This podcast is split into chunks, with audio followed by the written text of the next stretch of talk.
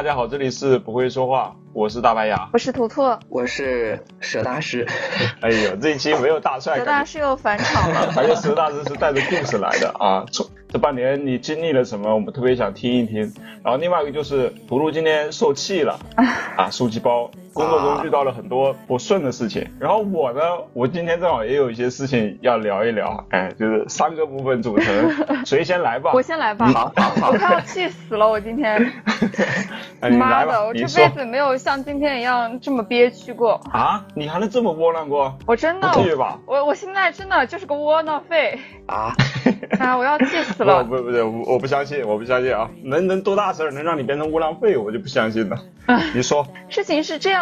今天上午我的 leader 跟 C E O 开会，开周会，然后我没有参加他们那个会议，因为那个会议的内容其实是与我无关的。开完会之后呢，在会议结尾突然聊起了我手头上下午要开会的主要内容，他们突然发现这个新品的内容被他们一直推迟，导致我们的这个产品没办法如期上线。但是呢，在这个过程中，其实我在中间一直不断的催促他们，然后一直不断的约他们会议，但是他们因为自己手头有事，一个是 C E O， 一个是总监，因为他们一直有事，一直不断的去推迟这个会议，推迟到今天才造成了现在 delay 的这种情况。结果呢，我们的 C E O 把这个锅甩给了我们组，就是我 leader 和我，说我们两个没有安排好时间。但是这个过程中，我们一直在催他们开会，是他们一直说自己有事，一直推迟，而且这个催促他们的一些聊天记录全都在企业微信里可以看得到的。但是 C E O 直接把这口锅甩给了我们组。我 leader 开完会出来之后就跟我讲这件事情，而且他们背着我，在我不在场的情况下，那个 C E O 还说这个项目是我全程在负责的。然后莫名其妙，我说他怎么没有通知过我这件事情呢？他从来没有跟我说这个项目要我负责。然后莫名其妙，背锅侠呀，对啊，莫名其妙这个事情就成了我全权负责，而且我在这个公司的 title 也只是一个什么呃品牌内容主管，我就只负责品牌内容的部分。他现在让我做一个相当于市场部 P M 的这个职责，然后他凭什么让我负责一个新品的上市全过程呢？在这个产品上市前，一些什么竞品分析调研这种东西本来也不应该一个文案来做，他现在这件事情是他自己忘记自己确定好的上市时间，然后他在这个过过程中一直在因为其他的事情一直 delay 而造成了现在这个结果。结果一个 C E O， 一个品牌的老板把这个锅甩到了我和我 leader 我们组身上，我就感觉像吃了屎一样，而且我不在场，我就被背刺了，知道吗？然后我知道这件事情之后，我就真的很生气，很生气。但是我又不在场，我没办法为自己辩驳。然后我就想着，下午马上就要开这个新品的会议了，我在会议上如果他 Q 到这个事情，我就要跟他好好掰扯一番。在这个过程中，上周一开始我就在不断的催促他们，他们一直把会议推到、嗯周三，推到周五，最后跟我说他周五有事，这个会议要推到这周一，所以这个会议就不断的因为他们推迟，最后怪到我身上。然后下午就开始开会了，我中午刚骂骂咧咧说了半天，很生气。下午开会的时候，他不直接跟我对话，他是说啊，在我们正式过这个内容之前呢，我要说一下我们的绩效考核呢，因为我们的工资是由两部分组成的，一部分是基本工资，一部分是绩效考核，然后绩效考核是由你的 leader 给你打分的。他说我们的绩效考核这部分呢，其实是有沟通力的部分的，他是对我 leader 说，然后说我也不是拿绩效来说事情，但他就是拿绩效来说事情，知道吗？绩效就是钱啊。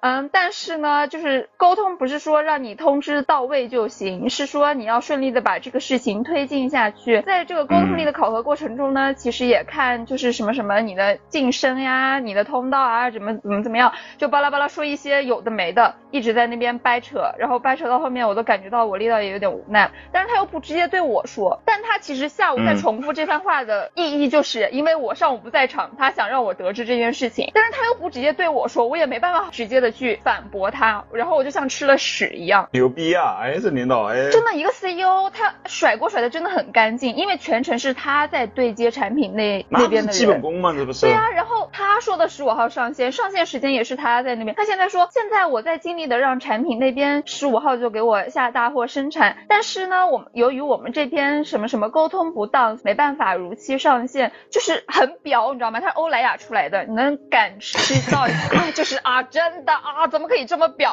啊？我一瞬间我就知道是男的吗？男的也能这么表吗？对啊，很 gay， 然后、啊、我要气死了，你知道吗？是对啊，就是虽然他有老婆，但是我觉得他应该是行婚，因为他真的很 gay， 就是他的各种行为、动作、表情、语言。你们那个公司环境，那不是个 gay 都都奇怪了，我感觉。美妆公司应该大部分都这样。P 就是 P 就是 gay。主主要是就是这件事情全程，如果是你的同事给你甩锅，你还能把这个证据就甩出来，你说在这个过程中做了一些怎样的推进的措施的，然后是你在这个过程中不断的 delay， 然后造成了这样的结果。但问题是这个甩锅的人就是你的老板，他就是 C E O， 然后你就没办法去跟他继续掰扯这件事情。真的我一天就像吃了屎一样，就你遇到这种事情你能怎么办呢？你不你是第一次遇到这种事情吗？啊、公主哪受过这个气啊？我哪受过这个气啊？我真的快要气爆炸了好吗？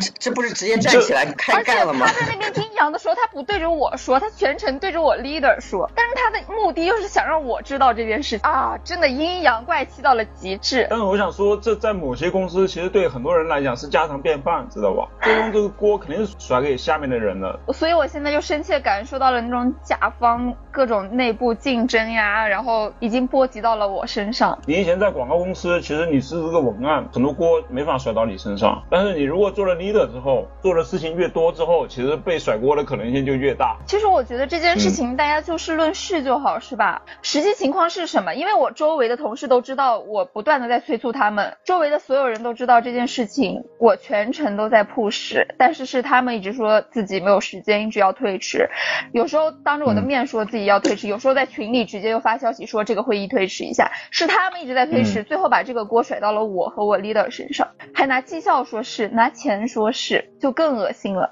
你想找个借口扣我们钱，你直接扣就行了，你他妈说这么多有的没的，是不是有点恶心了？他本来就在找借口扣各种人的钱，我的很多同事走了、嗯、都是被他这样搞走的。哦，怪不得走了还不赔偿，法外之地我们公司就是没有人劳动仲裁吗？有啊，就是现在那个被搞走了不不给人家全额赔偿的那个，现在就在劳动仲裁中，然后他找的那个律师就是他的上一个同事，他前一个部门的同事也是跟这个公司打官司，仲裁成功了，他找继续找那个律师帮他仲裁。律师应该来你们公司做个团购一起打、啊、我真的觉得真的可以，我现在就想他要不直接把我开了得了。他就是要找一个能背过的，然后又不离职的，哎，是最好。对对对，他离职了也没事儿，对吧？然后我开完会我就跟我 leader 就私聊嘛，我说他刚刚会议之前的那番话是在内涵我们吗？我 leader 说嗯啊，然后你还看不出来，他发出了一个笑哭的表情。我就说我就奇了怪了，在这个过程中我一直在催，他就说我们没有话语权，你习惯就好，不用太在意。就是我真的心态特别好，就是让我非常佩服的一点，他怎么可以这么佛系？因为他做到了高层，人家 leader 见的世面多了，也不是没背锅，也不是第一次遇到这种事嘛。他能上那个位置，肯定也是因为他经历了很多这样的。你又能做 leader， 你这你这是必经之路呀，对吧？那我宁愿一一直不要做 leader， 这受的哪门子气？没看过很多职场。就是就是因为下面的人听leader背了锅，然后后来平步青云，对不对？你这个替 C E O 背一个锅，我靠，你这个以后肯定会得到重用的呀，往好的想呀，对不对？我气死了！而且我一个小小的做内容的，怎么就莫名其妙被他搞搞的说什么？好像这个项目是我我在负责。所以我说你们 C E O 看中你啊！刚在我入职的时候，第一天就跟我讲说让我把手伸得长一点。我今天算是理解到他这这句话意义何在了。妈的，背锅的时候。时候确实要手伸的长一点，立马给他背。哎，他想要的什么人？首先干活利索，哎，你干活利索吧，对吧？就这一点你做到了。然后另外一个清清白白，性格刚直，对，对吧？他一眼就看出你是个啥人，嗯、对吧？掌尽在掌控之中。最后就是考验你，就是哎，看你能不能背锅。你要能背锅，我跟你讲，你上面那个 leader 走了之后，你就是 leader 了。我不不不，你要默默的把锅给背起来。我肯定走的比我上面那个 leader 早。我我上面那个 leader 他太能承。扛事儿了，他承受太多了，而且他还在安慰别人，因为在那个会议上别另外一个组的 leader 也像吃了屎一样，然后他开完会还在安慰另外一个组的 leader， 我真的很佩服他的心态。这是做 leader 的基本功呀。对，就是我跟你讲，我们组恶心的那个总监，他现在就是类似搞搞那种内斗，就是他把我的好几个饭搭子搞走啊，记记上一次电台我说的两个饭搭子之后，他现在又把我新的饭搭子搞走了呢。就是因为他一个人，现在公司所有离职的人都是因为他这个人哦，他各种 P U A 手段把人家搞走之后，人家上个礼拜已经离职了吧，这个礼拜今天开周会还在会议上内涵人家，阴阳人家，人家已经离职了哎。所以我说人家 C E O 就在考验你呀、啊，就是看你这个人到底能不能成才。钢铁是怎样炼成的？就是把饭搭子一个个打走，完理不走，就是最终炼成。然后那个总监搞内斗，然后别的组的业绩比他好了，嗯、然后他不开心了，就搞内部的人，觉得是内部人的那个能力问题，然后把内部人又 P U A 半天，然后搞得大家心情都不好，每天骂这个骂那个，然后还离今天就是应应该是托自己的关系，然后找了比较厉害的那种大的那个带货主播去带了嘛，但是卖的不是很好，因为我们品牌完全是一个名不见经传的品牌，这次人家没做好，就说哎你花了那么长时间，然后最后怎么成交额那么少，而且还有退款的情况啊，他就在会议上故意在那边阴阳人家哦，然后那个人就也像吃了屎一样，你知道吗？乱七八糟、哎、乌烟瘴气，甲方该有的所有的恶劣的行径现象全部都有。天将降大任于斯人也，对吧？这像你这接下来就等着干大事，明白吧？往好了想，你就是接下来要干大事了；往坏了想，就是坏了想。你现在就是在久经考验。就是在这样的一个环境，这是你之前前所未有遇到的，你现在就能经历能承受，那你就爷们儿啊，不对爷们儿了，你就是你就你来了，你你接下来你是能扛事儿，明白不？就是你，我觉得你看你这一关过了，我看你现在挺好的嘛，晚饭吃了没？没吃了是吧？还敷了个面膜，那就证明你这一关已经过了呀。我我跟你讲，本来回来我已经气到就是。哎呀，今今天感觉这个世界都很糟糕，这个社会、这个公司、这个环境到底怎么了？然后回来也没啥胃口，然后窝在这边吃了点东西，吃了一半也吃不下去，然后窝在沙发上瘫了两个小时，觉得不行，我要振作起来。然后我就去洗了个澡，敷了个面膜，打算重新做人。然后在这个过程中，我就开始查，我说当觉得这个世界很糟糕的时候怎么办？查啥呀？百度啊，这个这个比较百度嘛，这个就是看看大家一些经验分享。然后我就看到有人在说，就当觉得赖以为生的世界很糟糕，而我们又无法改变的时候，你能做的是什么？就是独善其身。他讲了一个故事，就是一个电影里面，然后大家都被一个鲨鱼吞吞进了他的肚子里，然后进到鲨鱼肚子里面呢，就有一个人已经在里面待了三十多年了，是一个老头。然后那个老头就很乐观的说啊，那我们一起吃鲨生鱼片吧，鲨鱼肚子里最不缺的就是生鱼片。就是大家说，就是在这个你已经很难改变的现状环境之下，你能做的就只有乐观的面对它，独善其身。对，凡事往好的想嘛。行，你这一趴就过去了，我看你气也消了，对吧？啊、澡也洗了，面膜也敷了。不是，我很想知道，如果你们面对像我一样的情况，你们会怎么做？我就吃顿好的，然后那什么，找个地方听听音乐，看个电影就行了，我觉得。可是，嗯、行了呀。牙哥真的很乐观。啊、那你那你怎么办？佘大师怎么的？佘大师你你一般会怎样？呃，如果放以前，我可能会忍气吞声，但是我我现在觉醒了。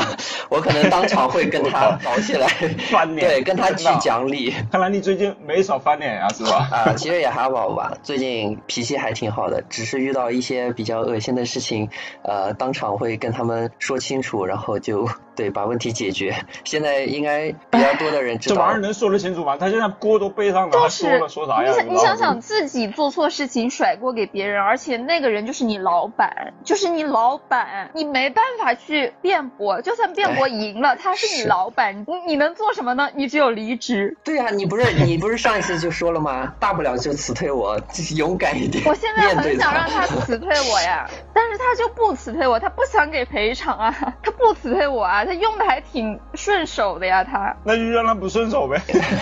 对，你让他不顺手呀。但是要违违违反他的职业操守，知道吧？人家是有职业操守的，摩羯座呀，你让他不好好工作，这能行吗？呃，也是。这不是叫他命吗？这是，你看这就是两难呀！你看难呀，真是气也出不去，我这个是是，行吧、嗯？你先听听大大师怎么说吧。大师最近这半年到底发生了什么？我们先听听他怎么讲，说不定听完之后你气也消了。哎，大师大概阐述一下你现在在干什么啊？然后这半年到底经历了什么东西啊？那个我现在在教育机构里面当老师吧，一名化学老师，初三的，对。然后就是因为之前不是经历了双减嘛，所以教育机构其实还是挺难做的。的。但是呢，现在有些比较小规模的教育机构，它反而生命力很顽强，他们活下来了。然后活下来之后呢，嗯、我们这边这个老板他们就想成立集团，然后在没有任何、哎、我感觉就是在没有任何调查清楚的情况下，他们就成立了一个集团，然后就开始搞内部的一些制度的改革之类的，你知道吧？我们苏州这边就张家港这边的话，他们只总共有两个校区，我是在二校区。在我来之前，二校区还发生了一些事情，就是呃有老师把其他老师和学生资源一起卷走的情况，导致二校区差点倒闭嘛。然后后来就是通过我朋友，就是后来他们的一些一些那什么政策调整，然后二校区活下来了。活下来之后，那个我们老板对于用人这一块不只看能力了，然后他开始看人品了。真的，他之前只看能力不看人品，哪怕他看到你了是吧？哦，看到你了啊，把你这这这个这这个还是因为我那个朋友把我介绍过来嘛，所以他就没有多说什么。啊、之前你知道有多离谱吗？嗯、那几个老师啊，嗯、什么在外面赌博欠债的、嫖娼的、嗯、啊啊、嗯嗯、什么玩意儿？反正就是就是法外之地啊！你们同学是，对，到处都是法外之地。对，就很离谱，然后就是呃有很多很多奇怪的事情都都存在嘛，然后那个老板觉得他们能力很够，然后真精彩，对，让他们就继续待着了、嗯、结果后来他们想自己出去做，然后一下子卷走了好多老师和学生资源嘛，然后导致了那种情况嘛、嗯、然后现在就是我们的老板就是开始看人品这个问题吧。但是我从第一眼跟他面试跟他聊天这个情况来看，我觉得这个老板就是属于那种嘴上说好想看人品，但是还是会还是很固执的那个之前的那个想法。然后在经历了呃那个事情之后，我发现这个老板的格局真的是小到离谱，跟大白牙比真的是一个天一个开始开始了开始了一个地心。说到大白牙最想听的趴，不是吧？这怎么个回事呢？怎么说呢？就是他本来是跟别人一起合伙，是在张家港先开的一个学校校区，然后后来他跟那个人分开之后，那个人去炒常州去做了，结果张家港做的没有常州那边好。然后呢，我去呃后来也去接触了这个这个老板嘛，他对于最先成立的一校区把所有的资源都在往那边投，嗯，投的同时他真的对于二校区的要求呃要要求还非常的高，然后也不给予我们一些帮助，嗯、就纯靠我们自生自灭，嗯、你知道吗？就是那种情况。嗯、然后呢，一校区很多情况就是什么呃教材可以报销，然后有很多什么福利什么的，他们那边都。都有，但是我们这儿没有。嗯，我们这边哪怕买几本就几块钱的书，不让我们报销。然后我们那边咨询部不是那个教教育机构嘛，它有分咨询部去招生，那个人事部去招老师，然后教务部的话是维护家长和学生以及我们这个教育机构的一个关系。然后我们这边是教学部，就专门教学生嘛。咨询部按道理来说就是一个人的来源，但是呢，咨询部那边就靠一个怀孕的主管都已经怀孕快生了，她每天跑上跑下，到处打电话去招人，虽然说效果不大，真的，但是她真的很辛苦。然后呢，其他几个咨询师，老的咨询师，那我来了之后没多久走掉了，然后把新的咨询师也带走了，然后经历了很长一段时间呢，就是没有人的情况，因为马上就要暑假了嘛，招生会很频繁嘛，然后终于请到了两个比较牛的人过来，就是非常厉害，最近一直在谈大大单，一签就是好好好几万好几万的那种，然后他终于舍得开始关注我们校区了。说了半天我也没有 get 到你们老板格局小在哪儿，就是吝啬，就比较吝啬是吧？对，就是很愿意花钱。对，然后还有一个就是他对于一些什么人的使用啊、嗯、或者一些情况不懂，我真的说真的是说不懂。你们现在规模多大呀？这老板能做这么大规模也也也证明是有能力的呀。呃，现在苏州有第三个校区了，然后常州那边好像四个校区吧。嗯呃，常州四个，然后苏州三个，总共七个吧，七八个了应该。那也不少呀。对呀、啊，这个而且这玩意儿挺来钱的呀，就是做这个培训这些，是，对吧？是。就 OK， 那你在那边是主要做什么？我我做化学老师，初三化学嘛。一一周每天都有课吗？还是怎样？呃，之前的话周中没有课，呃，一般是周五、嗯、周六和周日是有课的。是晚上上课吗？呃，周六周日是白天八点到晚上。有没有发生什么让你震撼心灵的事情？或者遇到过什么样的一个同学让你感觉哇哦可以说一下吧，就是从我手上经手这么多学生，我发现最近现在的教育制度可能是哎抨击，大胆抨击，说给我说有有一些问题，你知道吗？他们现在他们现在物理化学初中啊，物理化学、嗯、他们已经不是纯理科了，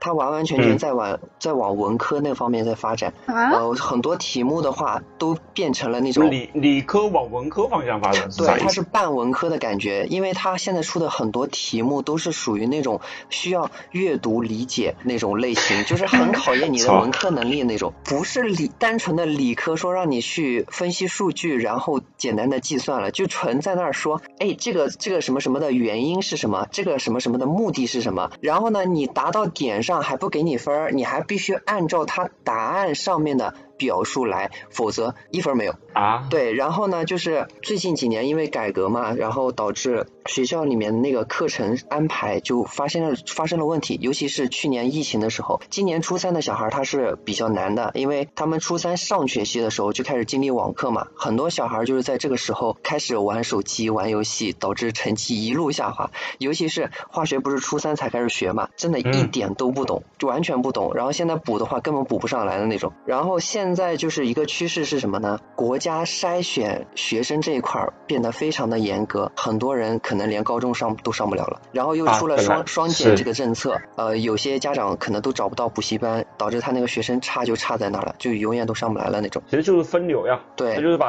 你的学生，你该上职职高的上职高，对吧？该该学技术学技术，你学习好的你就去二幺幺去九八五，对对对，练一些高科技的东西。对他们就是对于人才就是就是去筛选那个。真的很聪明，然后自己非常努力的那种人，真的很聪明，就普通人已经没办法上高中了，是吗？对，就是你你你不去再花点时间的话，真的没有办法上高中的。现在就你如如果你一开始从小学开始，你如果不好好学的话，不把基础打好的话，你到后面基本上就没什么机会了。对，真的，除非你天赋异禀。对，然后现在就是其实看教材，我我之前不是也是在江苏这边上上的那个学嘛，然后我发现了里面很多教材都改的比之前要难了很多。是故意的吗？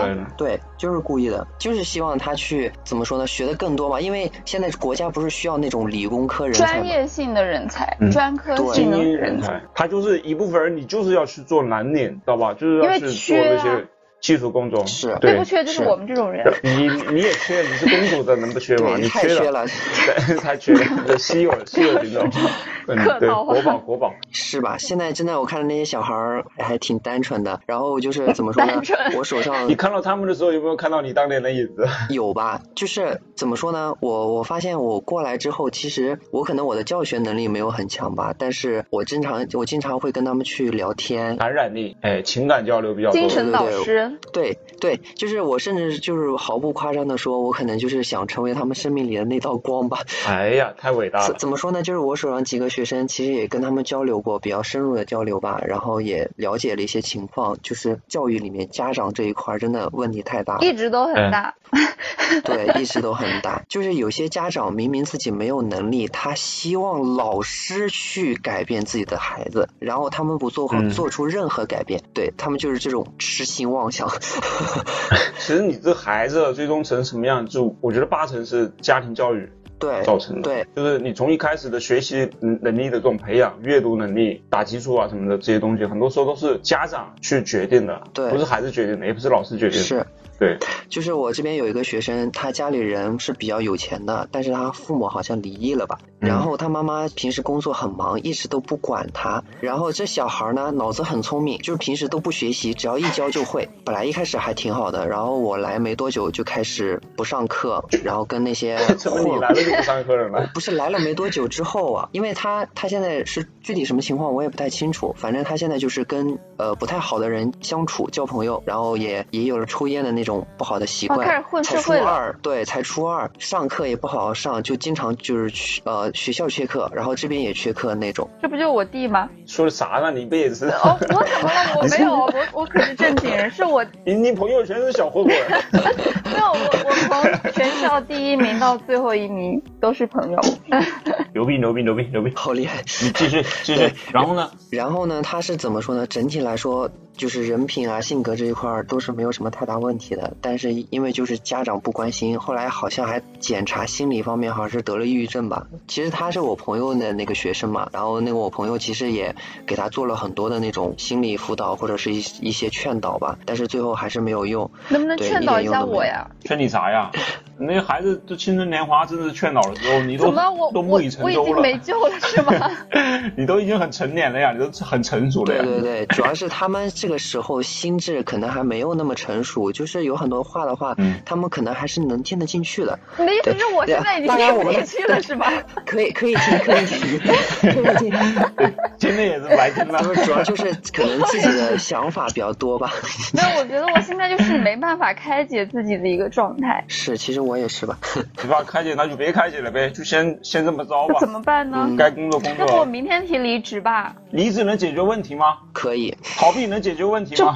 就, 就是你这个你改变不了这个环境，你就离开它。对啊，远离啊，就是远离讨厌的人和讨厌的事。说的也没错，我觉得说的也没错。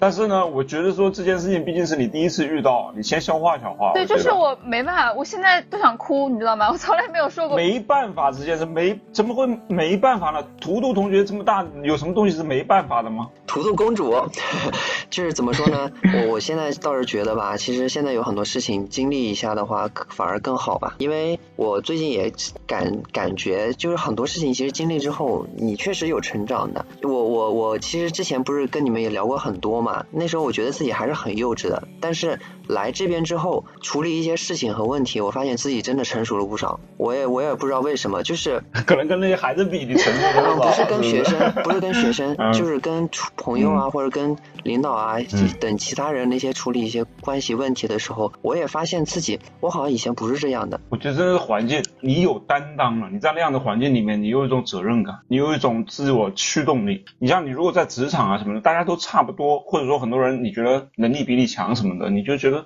好像自己可有可无，像个小透明。但是你在那样的一个环境里面，我觉得你找到了自己的那种存在感和价值。来了这边之后，我确实感就是自信心这一块的话是明显增强了啊、呃，就是爆棚是吧？对，怎么说呢？第一，第一啊，因为张家港你也知道是一个比较小的城市嘛，对吧？小但是但是富饶的城市，张家港真的很很有钱啊、呃！对对对对对，他这边有很多就是开开那种厂的，非常有钱，对对对，都是老板。然后我、嗯、我我跟你讲啊，就是我们我们每次放学，我在那个街上就看到各种劳斯莱斯、什么玛莎拉蒂、啊、各。这跟我们公司楼下一样。你是上海市中心呀、啊，上海上海，都是我们的血汗钱，血汗钱给这些无良老板赚的。是，人人家不不，人家张家港这边人家都是辛勤劳动，自己开厂赚出来，知道吧？不像你们你们那个集团都是。对吧？你们那个集团，对对对，这一件事说说起来，其实有一点就是不好意思，就是自己的遇到爱情了、啊，不是自己的这个颜值吧，在这边可能还能排上数，然后就因此遇到了爱情。颜值、心理、能力，这在这边都是直直接碾压的，怪不得找到自我了。对，怎么说呢？就是确确实实是这样，就是在两个校区相比较当中，我的颜值可能还是能排到一呃数一数二。对吧？对啊，人中龙凤呀。对，然后化学科目、教学这一块也是能排到前面的。啊，所以你就是那种学生时代很受大家欢迎那种长得又好看，然后性格又好、教学能力又好的那种老师。对，你的前男友是不是女学生给你暗送秋波？还是怎么的？哎，你别提，我所有的女学生第一眼看到我就非常喜欢我。哎呀，我的这，哎呦我的妈呀！哎呀，我的天呐！我都想去当老师了，我的天！是，大家听听，在上海自己就像一个默默的小丑，就是或者说的普通人，暗淡无光的普通人。对。就是感觉自己哎高人一等，就理解了为什么大帅一直有那种什么宁当鸡头不当凤尾的心理。对，他到了芜湖，真的就是自信满满的，在对吧？在咱们公司真的就是昂着头在那走路啊，我对对，就是怎么说呢，就是因为也确实嘛，学生的认可度也比较高嘛，然后他们也都蛮喜欢的，就是甚至说呃我们这边有一个，就是我和一个数学老师手上是有一个同同样有一个是一个男生，然后那个数学老师有一天他问他他对于老师的喜欢程度，然后他就跟那个数学老师实话实说，就是他想换老师，想换成你是吗？不是不是不是，他是那个数学老师，他想换数学老师，他然后那个数学老师又问那你化学老师呢，然后他说他说了一句什么，他有那个颜值就够了。哎呀我的天哪，这话都传到你耳朵里了，我的天，你有没有晚上睡不着觉偷笑是吧？就我其实就是确确实实也没有想到吧，就是在这边就是能受到这种待遇吧，确实是对于自己的一个自信心的建立还是什么东西都是啊天哪，你本来就很帅知道吧，是在上海真的就是真的不显山露水的知道，真的上海太不缺了，上海太伤人了，上海太伤人了，我的天，上海太伤人了真的。哎你们那儿还缺老师吗？我要不去你们那儿打工吧，我在上海真的快要待不下去了。这缺啊缺啊，我们这儿缺，非常缺。我你觉得我适合去当老师吗？可以啊，我觉得你非常适合。你来了直接当校长。我我跟你说啊，你来了之后也肯定非常受学生喜欢。当然，如果你在不你呃不不在你不生气的情况下。生气也是一个可爱的生气，知道吧？因为因为图图来的话，就是颜值也是在这边属于说。谢谢，我要过去找自信。你们那老师是有多丑呀，是吧？杨哥，你什么意思？是不是都四五岁的老老大爷、老太太什么的？呃，没有没有没有，他们现在也就三十岁左右吧。所以我们二十六七岁的就很受欢迎了，是吗？花一样的年纪。对。我刚才刚才没有说你丑的意思啊，不是那个意思，我是说是不是他们那儿老师是不是都个个？你看，因为他刚才说他们老师又干嘛？没事儿，牙哥，就是你现在说我丑，我也不会受打击了。我今天已经受了更严重的打击，我现在觉得这些都不算什么。而且我真心觉得牙哥真的是一个好老板。如果以前在零赫兹发生这样的情况，哎、由于老板自己一直在 delay， 造成这个事情没办法推进下去，我是会问责老板的。结果我今天不用不用你劳驾，我自己就会说是我的问题，我的问题。我还没有开始问责老板，老板就把锅甩给了我。背刺我在我不在场的情况下，这种委屈从来没受过呀！对啊，天哪！就真的就是每每一段就是工作就开始怀念从前的工作。牙哥，你啥时候把我召回去啊？我当你的小妹，我当你的助理，总比在这儿受委屈强。要不了一年，能能召回了，知道吧？有你这句话就行，要不了一年，我就等着你这句话。我在触底反弹呢，我现在都一个人了，还能咋地？牙哥，我我现在就在这边忍辱负重，然后在这边磨练自己的心性，等再回去的时候，我就是一个能力又强、性格又好。你就是晋国公子重耳啊，你知道吧？你先出国流浪一下，回来之后直接就继承大业了呀，知道不？就是那句话什么，我从国外回来了，这一次我要拿回属于我的一切。对，你不是也山西的吗？你这就是晋国公主，知道不？流浪在外，嗯，完了吃尽了苦头，是，完了后来招回去之后，直接就继承大业。等以后我把林赫兹做起来了，他就是现在这个品牌高攀不起的存在。你知道那个 C E O 也是很搞笑，他跟我那个上周离职的那个饭搭子单独谈话，然后还跟人家说，以后你跟我这样面对面谈话的机会不多了。他是一个 C E O， 他跟人家讲，你能面对面跟我谈话的机会不多了。我想想就觉得很搞笑，就是一个真正牛逼的人怎么会跟人家自己公司的一些下属同事说出这种话。就牙哥，你这辈子都说不出来这种话吧，你跟我面对面谈话的机会不多了。想象不到，说不出来，说不出来，想象不到。就我真的就觉得，哎呀，他真的把自己当回事了，他真的以为自己是谁啊？这么玩下去，说我二十个亿都被他玩没了，就真的，就他创业期把这个团队带成这个狗样子，就根本就不可能，大家心里就拧不成一股劲儿，都是散的，每个人都做好随时离职的准备，都开始骑驴找马。而且我就发现，因为不但有人离职嘛，来的同事都不如上一个离职的同事，一个不如一个，所以他们这样搞下去没得玩啊。我表达完了，牙哥说你想说的事情吧，真的拉到了五百万吗？没有，我刚才偏大拽的，这要拉到五百万了，我各方面肯定锣鼓喧天，扁抱起你一样。就就是立马跟我说，就是图图你不要再说那种委屈了，明天天来林赫斯任职，给我去提离职好吗？不要那个那个鬼地方不要再去了好吗？我说的其实也跟大师说的有点像，因为我现在我儿子不是马上上一年级了嘛，对吧？然后他在过去三年的幼儿生活中，他其实跟一个同学玩的特别不对，有一个女同学。就简称她叫 Z 吧、嗯、Z 这个女同学、嗯、我觉得人和人之间有时候就天生可能某些方面就是对冲，或者说就是玩不到一块儿去、嗯、因为棒球其实她就是那种相对比较柔弱的性格、嗯、就是就是别人一惹她她就容易哭啊什么之类的，就是没那么坚强，对，她就不喜欢别人打扰她或者怎样，但是呢那个女生那女孩她其实就是那种很强势的那种、嗯、而且运动能力很强、嗯、就是特别活泼，而且喜欢去叨扰别人。嗯，我们一开始玩的时候就觉得就是各种人我们都得适应嘛，就是一个小社会嘛，对吧？嗯，对啊对啊对啊，你得学会如何相处嘛。但是后来相处时间久了之后发现这种就根本没法相处就是本质上这种核心价值都不太一样。 就, 就真的你活得越久你越相信有些人天生就是八字不合，尤其是第一眼看着你觉得跟他处不来，哪怕后面成了朋友，你也会觉得最后也会分道扬镳，真的别硬融，真的。对，后后来我们就决定不要了。但是呢，但是后来因为他们其实一波小孩经常一起玩嘛，然后他们下课了之后，就是放学之后，很多时候他们就会在一起分享吃的什么之类的，或者说呃一起去公园啊，一起玩一玩什么的。我妈带的时候，很多时候也会分吃的给大家嘛，然后大家就互相分吃的。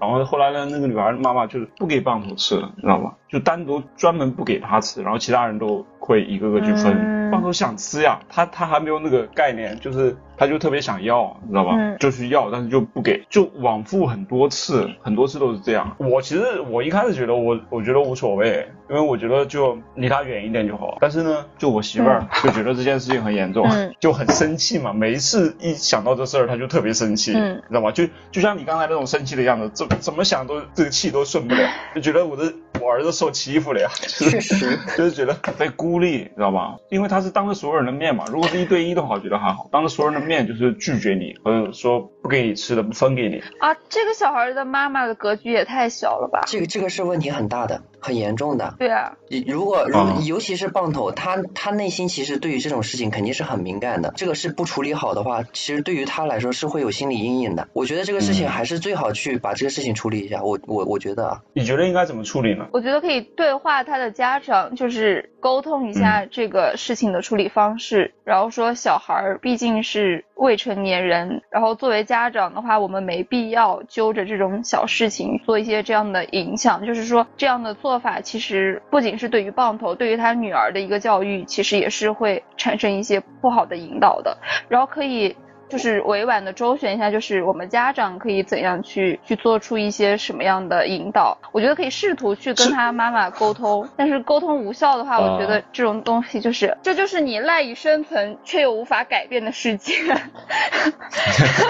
他他是这样的，因为这个事情之前呢其实很多次他的女儿很多时候就是会去抢棒头的玩具嘛，抢的时候然后棒头就会哭，然后他就在旁边笑，嗯，然后他妈妈其实站在旁边也不会管他，因为他妈妈其实有一种想法，就是说各凭本事，谁有谁谁能力强，谁就可以得到玩具，知道吧？就是有一种丛林法则对待。好可怕。对，然后如果他女儿就是比如得到什么或者抢到什么，他就觉得是是他应该得的。那如果他被欺负了，他其实也会哭，也会那个。他有一种就是他放任，你知道吗？他就是不去加以规训，告诉他什么事情是应该的，什么事情是不应该的这种事情。对，他就觉得你有有本事你就拿。就真的教育理念不同。不像不像很多他可能说，比如你不要拿别人的玩具或者经过别人同意啊，对啊，要尊重别人啊，这种要感同身受，要体谅啊什么。没有这种教育吗、嗯、没有。其实从这件事情开始，后来我们妈妈就不想跟他一起玩了，性格不一样嘛，是三观不一样，后来就开始有食物不那个。然后今天就发生了一件事情，就是这样的，棒头不是上一周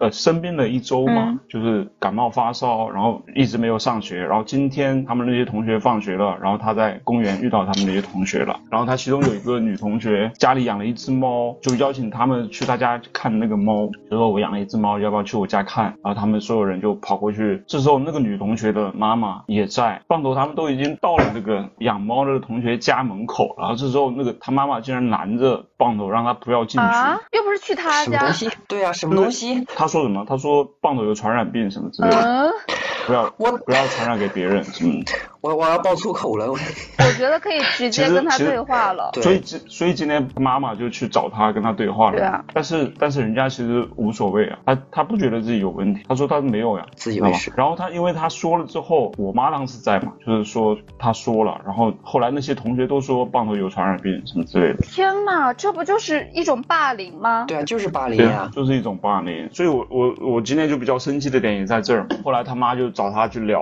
但是人家无所谓，你你又不能怎么怎么地他，无所谓啊，无赖嘛。其实其实现在我我我我发现了有一个问题啊，就是那个女生、嗯、她妈妈就是一直在她旁边，棒头是属于一个孤立无援的一个状态，所以说对你你们俩后面有没有什么时间啊，能多陪陪棒头去给他撑撑腰啊？不是在的，他不是不在，就是比如放学了，我我妈在，我妈是在的，我妈其实还是蛮凶的，就是会去直接指责指责他什么之类的、嗯，但是没有用呀。其实还有一个问题就是、嗯、那个女生她那个可能会拉着其他小朋友一起，就是怎么说呢，就是人品问题吧。棒头她不会干出这种缺德的事情，但是那个女生会会导致棒头真的是变成一个人。然后后来我们就跟棒头说，你以后就离他远一点嘛，不要跟他。我听着真的生气，又一个大生气，我真的乳腺结节，真的。哎，我也不想说那个，但是因为那个女孩她妈从小就是也不是在一个比较那个家庭长大，你知道吗？就是能感觉到啊，就是这样的家长才会有那样的孩子呀。对，就是所以，但是就是这种无赖，为什么对一个小男孩的恶意会大成那个样子呢？就是所以我说，就是首先就是本身大家他的价值观就不一样，甚至说他的价值是扭曲的，就没有一个行为准则或者基本的一个规范，道德规范其实是没有的。但是说如果你有的话，那反而对你来讲其实是一种吃亏，你因为你你要规范你自己，但是别人不用规范。嗯，但我从小奉行的道德准则就是以其人之道还治其人之身。如果你善良，我比你更善良；如果你恶毒，我比你更恶毒。你拉帮结派，我会把他们拉过来。嗯、以德报怨，何以报德？我刚刚也想过，就是可能你们这边大度一点嘛，就是不跟他计较，其实他会不好意思继续那样。但是听下来，他并不会。对对，他们不知道错，甚至说没有羞耻心。我一开始我也是这么觉得的呀，我也觉得说这没什么大不了的事情，对啊，怎么样？但是我觉得童年每一步都对自己的成长影响非常大，他会影响棒头以后的处事观、嗯、因为他觉得自己继续这样可能就会还会面临曾经的处境，反而他可能之后会失去一些善良，失去一些准则。对，所以他接下来马上上一年级了，我觉得在一年级可能遇到的情况会更复杂。其实我感觉我小时候也遇到过，没有到这么严重，也遇到过那种班上拉帮结派，比如说我跟这帮玩的好、嗯、然后那帮人就说要孤立我们，然后那帮玩的好好了，然后这帮又怎样？然后我小时候就非常疑惑，为什么我我能跟这帮人玩的同时就不能跟那帮人玩了？我一二年级时候我们班就是这样的，都是拉帮结派。随着我年纪更大一点，可能到三四年级、四五年级开始，我就自成一派。自成一派，没觉得是派是吧？就是你承认那个领头羊，都给我死。对，然后我就我就是跟班上能聊得来的都玩，跟其他班能聊得来的也都玩。然后到初中的时候更是这样，嗯、就。就是跟你们说的，我班上不管是混混还是学习成绩非常好的，我都玩得很好。到现在说起来，大家都觉得嗯，都关系都不错。我一直都不认为是一定要站队或者怎么样的，但是我觉得这个社会就是这样。比如说我到现在工作了，我依然会面临这样的问题，然后你真的就是有深深的无力感。就是我们赖以生存，但是没办法改变的环境。哎呀，怎么办呢？我就我我其实有在带入我自己小时候的这种状况，但是我但我们小时候没遇到过这种类似这样的情况。我小时候因为大家都在一个村里面，就是对。没那么复杂，无非就是打个架什么的。我我跟你讲，小孩小孩最坏了。我记得我幼儿园的时候，就是有一个小姑娘，应该是当时做我同桌，她说我帮她写个什么东西，然后她就把那个吃的给我，然后我就帮她写完，她把那个吃的给我。然后他就去跟老师举报说我抢了他的吃的。你想这种事情就是一个小孩干出来的事情，然后我就百口莫辩，我明明就没有抢他吃的，是他答应给我的。所以你要相信、嗯、真的就是有些人就是信恶论，有些人天生就是那么坏，所以并不能说因为他是孩子、嗯、或者什么样，你你们就降低警惕，就觉得这不是什么大事儿，这真的是大事儿。我可能对现到现在对于这个世界对于人性的不安全感都来自于小时候我的这些大大小小的遭遇，委屈被这种诬陷、啊、是吧，就是就这件事情是非常小的事情，但是这件事情让我记忆犹新。我觉得我不能轻易信任别人、嗯、就是除非有法律效益的承诺，白纸黑字加盖章。我我我跟我反而跟图图公主是反的，就是我可能就是从小到大没有经历过太多这样的事情，所以我会把所有人都会看得比较好，然后我会很信任他、嗯、但是呢、嗯、这一次我就彻彻底底被我的上了一课对，被上了一课，所以我觉得这种事情应该经历，不经历的话以后可能会吃大亏。我跟你一样，我其实把每个人，如果我刚认识的人我都给他一百分，我觉得他应该是好的，但是就是经历了事情之后之后我会慢慢给他扣分，但这个时候其实你就会吃苦头嘛，你总会会遇到一些坏人，但是如果你一开始就警惕性很强，但是你可能也很难去真的跟他去有一个近距离的接触，可能也会失去一些东西。可能就是如果是这样的话，就是很容易出现那种第一眼给人的感觉，嗯，这个人很高冷，不好接触的那种感觉、嗯、这不是贬义词啊，就是图图公主给我的感觉就是可能第一眼如果他不是笑的状态下，别人会觉得这个人可能真的不太好相处。然后我和牙哥就是属于那种看上去好像就是属于那种很容易亲近，但是呢实际上就是接触下来之后都会发现，然后图图公主是很体很体贴吧，很会跟别人交流起来，真的很会考虑别人的一个想法这个东西、嗯，就是所以说就是很多情况下第一眼看人这个直觉我还是有点不太信的。当然我觉得还有一点就是我觉得跟我性格有关，比如像这种事情如果是性格稍微开放一点的，我觉得直接就上门了呀，直接跟人家大吵一架，对吧，就是或者说直接有一些语言接触，甚至说动肢体上的接触，对吧。但是对我来讲我可能很难就一下子去做出这样的事情，因为我其实挺怕冲突的，不是想说要逃避冲突，是觉得没必要，就是很多事情觉得还没到那一步，就是可以先看一看，忍一忍。我知道我我能理解你，我能理解，因为我觉得你忍一下就还有余地，你明白吗？就很多事情你就不不至于那么极端、嗯、对。但是如果当我不忍的时候，那这件事情就天崩地裂。这个事情呢我其实最近也很有感触吧，因为我是什么呢，从小家庭教育嘛，就是从从忍就一直让我们忍忍忍，然后我就发现忍到后来的话，你会发现你有时候你甚至会有一种报复性的不想忍的那种感觉、嗯、就是有时候跟别人发生冲突，甚至是你在你很不想的情况下你也会出现这种情况。但是是啊，确确实实现在忍这个事情会非常的内耗，就会导致你的一个情绪出现很多的问题。其实之前在那边的时候我不是跟图图公主说过，我这个人就是跟别人相处比较多的时候我可能会挑这个人的毛病，但是我不会说出来，我一般就是自己在默默给他扣分，然后容忍他的一切行为。然后图图公主那时候就跟我说，你有什么事情就要跟他讲明白，让他去改，你不能说呃让自己受委屈嘛。但是那时候嘛还是跟牙哥一个想法，然后后来就是发现就每次出现这种情况，你你你的内心真的是一点一点，心里的很多东西都会磨灭掉吧，就是你会发现你会变得非常不开心，只你只会得到这个结果，只会得到这个结果。说实在话，我是觉得棒头的那件事情，可能就算你大打出手，其实解决不了问题。但是我觉得可以尝试以棒头的角度的方式去给它形成一个比较安全稳固的一个朋友圈，就是即使面对这些。就是家长的一些不正向的引导，比如说他说棒头有什么传染病，但是他总有那么几个朋友会站在他身边，就是带着他一起玩，带着他一起进去，就这样。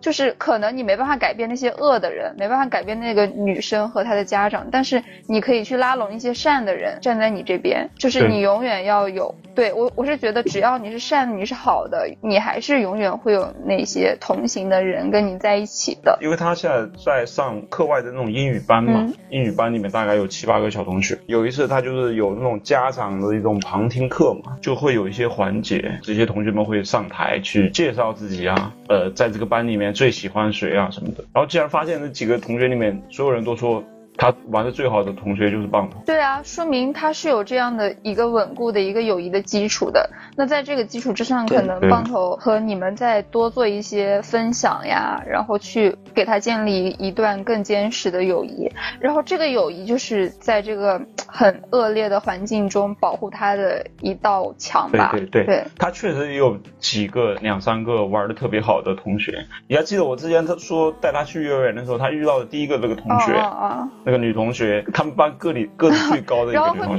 保护他的那个对对对，然后跟他玩的是最好的，他说他以后可能结婚会找他什么之类的就是我就但虽然是开玩笑啊什么的，但是跟他在一起玩就非常好对，他们第一个认识的吧，当时他那个同学就还记得吧，就是他他那个同学一个人坐在那儿，然后他自己跑过去说，哎，你叫什么啊什么之类的，就是很主动。那那我觉得可以这样啊，你可以跟他玩的好的这些朋友、嗯，去跟小朋友沟通说，以后如果帮头遇到这些事情，可不可以就是怎么怎么样，然后保护一下他呀，替他说一些话呀、嗯、就是跟他解释。那个女同学的她的妈妈就是跟他们好几个同学都吵过架，知道吧，跟棒头玩的最好的高个的同学他们本来玩的很好的后来也不玩，就是因为有矛盾嘛，所以后来他本身就有问题啊。我很好我很好奇，有人会跟他玩得来吗？有，还真有有的啊、哦！我的天，那就是因为总总有大家玩能玩到一块的人的。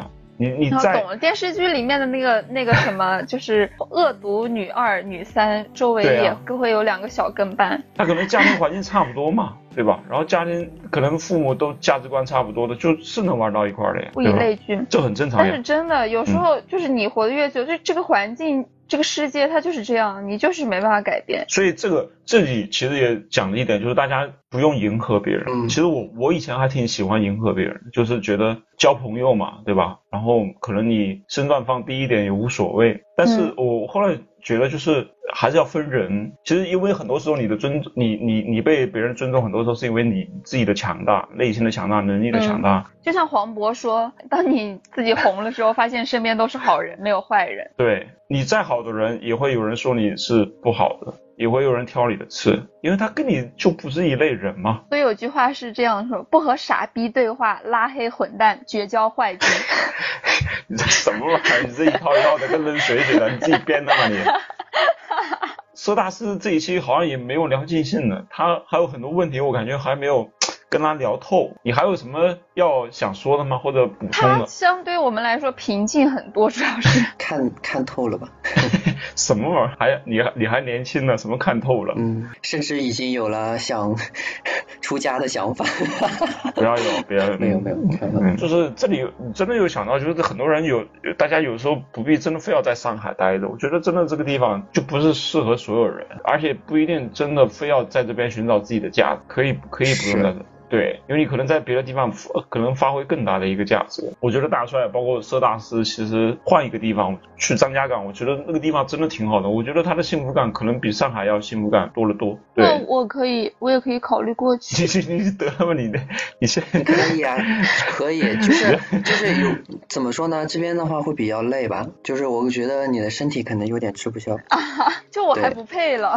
就不是不配，就是真的我其实现在也在考虑吧。第一啊，这边会需要久坐，而且要一直在讲话，嗯，然后会导致你的就是腰部这一块的问题会更加严重，还有一个就是嗓子会比较麻烦。然后第二是什么呢？他这边都是周一休息，你会没有办法跟你的朋友一起出去玩，你就是我的朋友，就没有同频啊。对，是这个是可以，这个是没有问题。我跟你说，我现在甚至希望有，就是你能过来，能救救我。救救你救救你但是你那个身边都是什么赌博呀什么嫖娼的呀，我觉得没有没有，他们已经走了，那那已经走掉了、嗯、现在是很、嗯、现在比较正常的。不说了嘛，你是什么人你就是什么样的朋友，你要是想跟人家玩你就去玩，知道吧？我就去嫖。你觉得上海这种不是你像你周围你的公司上海这周围你想找这样的人不多的去了嘛，对吧？你不也是出淤泥而不染嘛，对吧？嗯，那个如果说是想体验一下的话，我觉得是可以的。体验一下，体验什么？体验一下就是吃喝嫖赌，牙是不同的一个职业。牙哥说：“不要把兔兔给我忽悠走了。哎”没有没有没有没有没有没有，就是怎么说呢？是可以去体验的这个东西，因为你在这边的话，呃，怎么说呢？我来做这个老师这个职业，也是因为之前想过，然后也去。去就是跟学生交流之后也发现确确实实你会收获很多。对，就是无论是在自信心还是什么这一块都会有很多的收获。如果说想去来感受一下的话是没有问题的，但是就是建议是在暑假两个月，如果你不想待了两个月就可以走，不然的话后期你开始带新学生你必须要一个学期带完你才可以，不然的话你对于他们来对于小孩来说的话会是一个负担，换老师这个事情是比较严重的。啊，也是哦，不能轻易的去误人子弟，也不是误人子弟，其实这个东西有一定的专业能力就已经够了。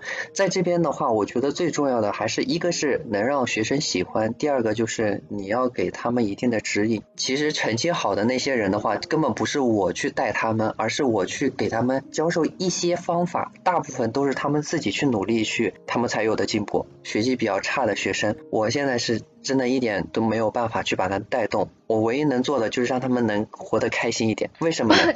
因为我手上几个几几个学习比较差的学生他们的人品都非常好，甚至说我这一次初三我给他们准备了毕业礼物，也只有他们就是总共三个人嘛，其中两个人给了我回礼，虽然说我没有希望说他们有一个回礼、嗯、但是真的有这个事情发生的时候我还是非常感动的。现在有个女生她真的很喜欢我，但是因为就是最后的这段时间她必须要在另外一个校区上课，所以把我换掉了。她甚至因为这个事情跟呃她家里跟她班主任还闹过脾气，就当着我面在那儿哭。就是其实我那时候其实想着我手上这些学生马上也要走了嘛，我也差点没绷住。后来下午我不是回到我自己的校区上课，别的学生给给我带来一个小礼物，说是那个女生的一个回礼，是一个非常可爱的章鱼，好像是说是她妈妈亲手编的。哎呀，真不错哎，好羡慕啊！羡慕，那图图你去吧，你去体验。我能感受到很多温暖，而我现在只有冰冷的职场。你你去了，你你也别指望着只只感受到温暖，也有也有冰冷，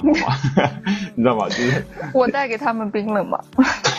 那也说那也说不定。嗯，我我觉得其实我现在也是一个想法吧。我虽然说好像现在换的工作确实有点多了，但是每个份工作给我带来带来的体验真的是，我觉得人生真的丰富了很多。我还看到一段话，我想在这个电台里分享给大家。快快念！非常朴素的一段话，嗯，就是当你面对这个没办法改变的糟糕的世界的时候，我们能做什么呢？戒烟戒酒，做饭吃饭，早睡早起，坚持锻炼，保持清醒的头脑和健康的体魄，与志同道合的朋友相互鼓励，好好的生活下去。只要活得足够长，生活必然迎来改变。这个改变未必是好的，但是肯定是新的希望。说得好，行，那这个就作为今天的结尾吧。好，我是大白牙，我是图图，我是蛇大师。好了，我们今天就到这里了。欢迎大家关注、订阅、转发、评论我们的电台，然后可以加图图的微信，加入我们的社群，一起来聊天。嗯，拜拜，拜拜，拜拜。Can reach the clouds. Some part of me won't hurt.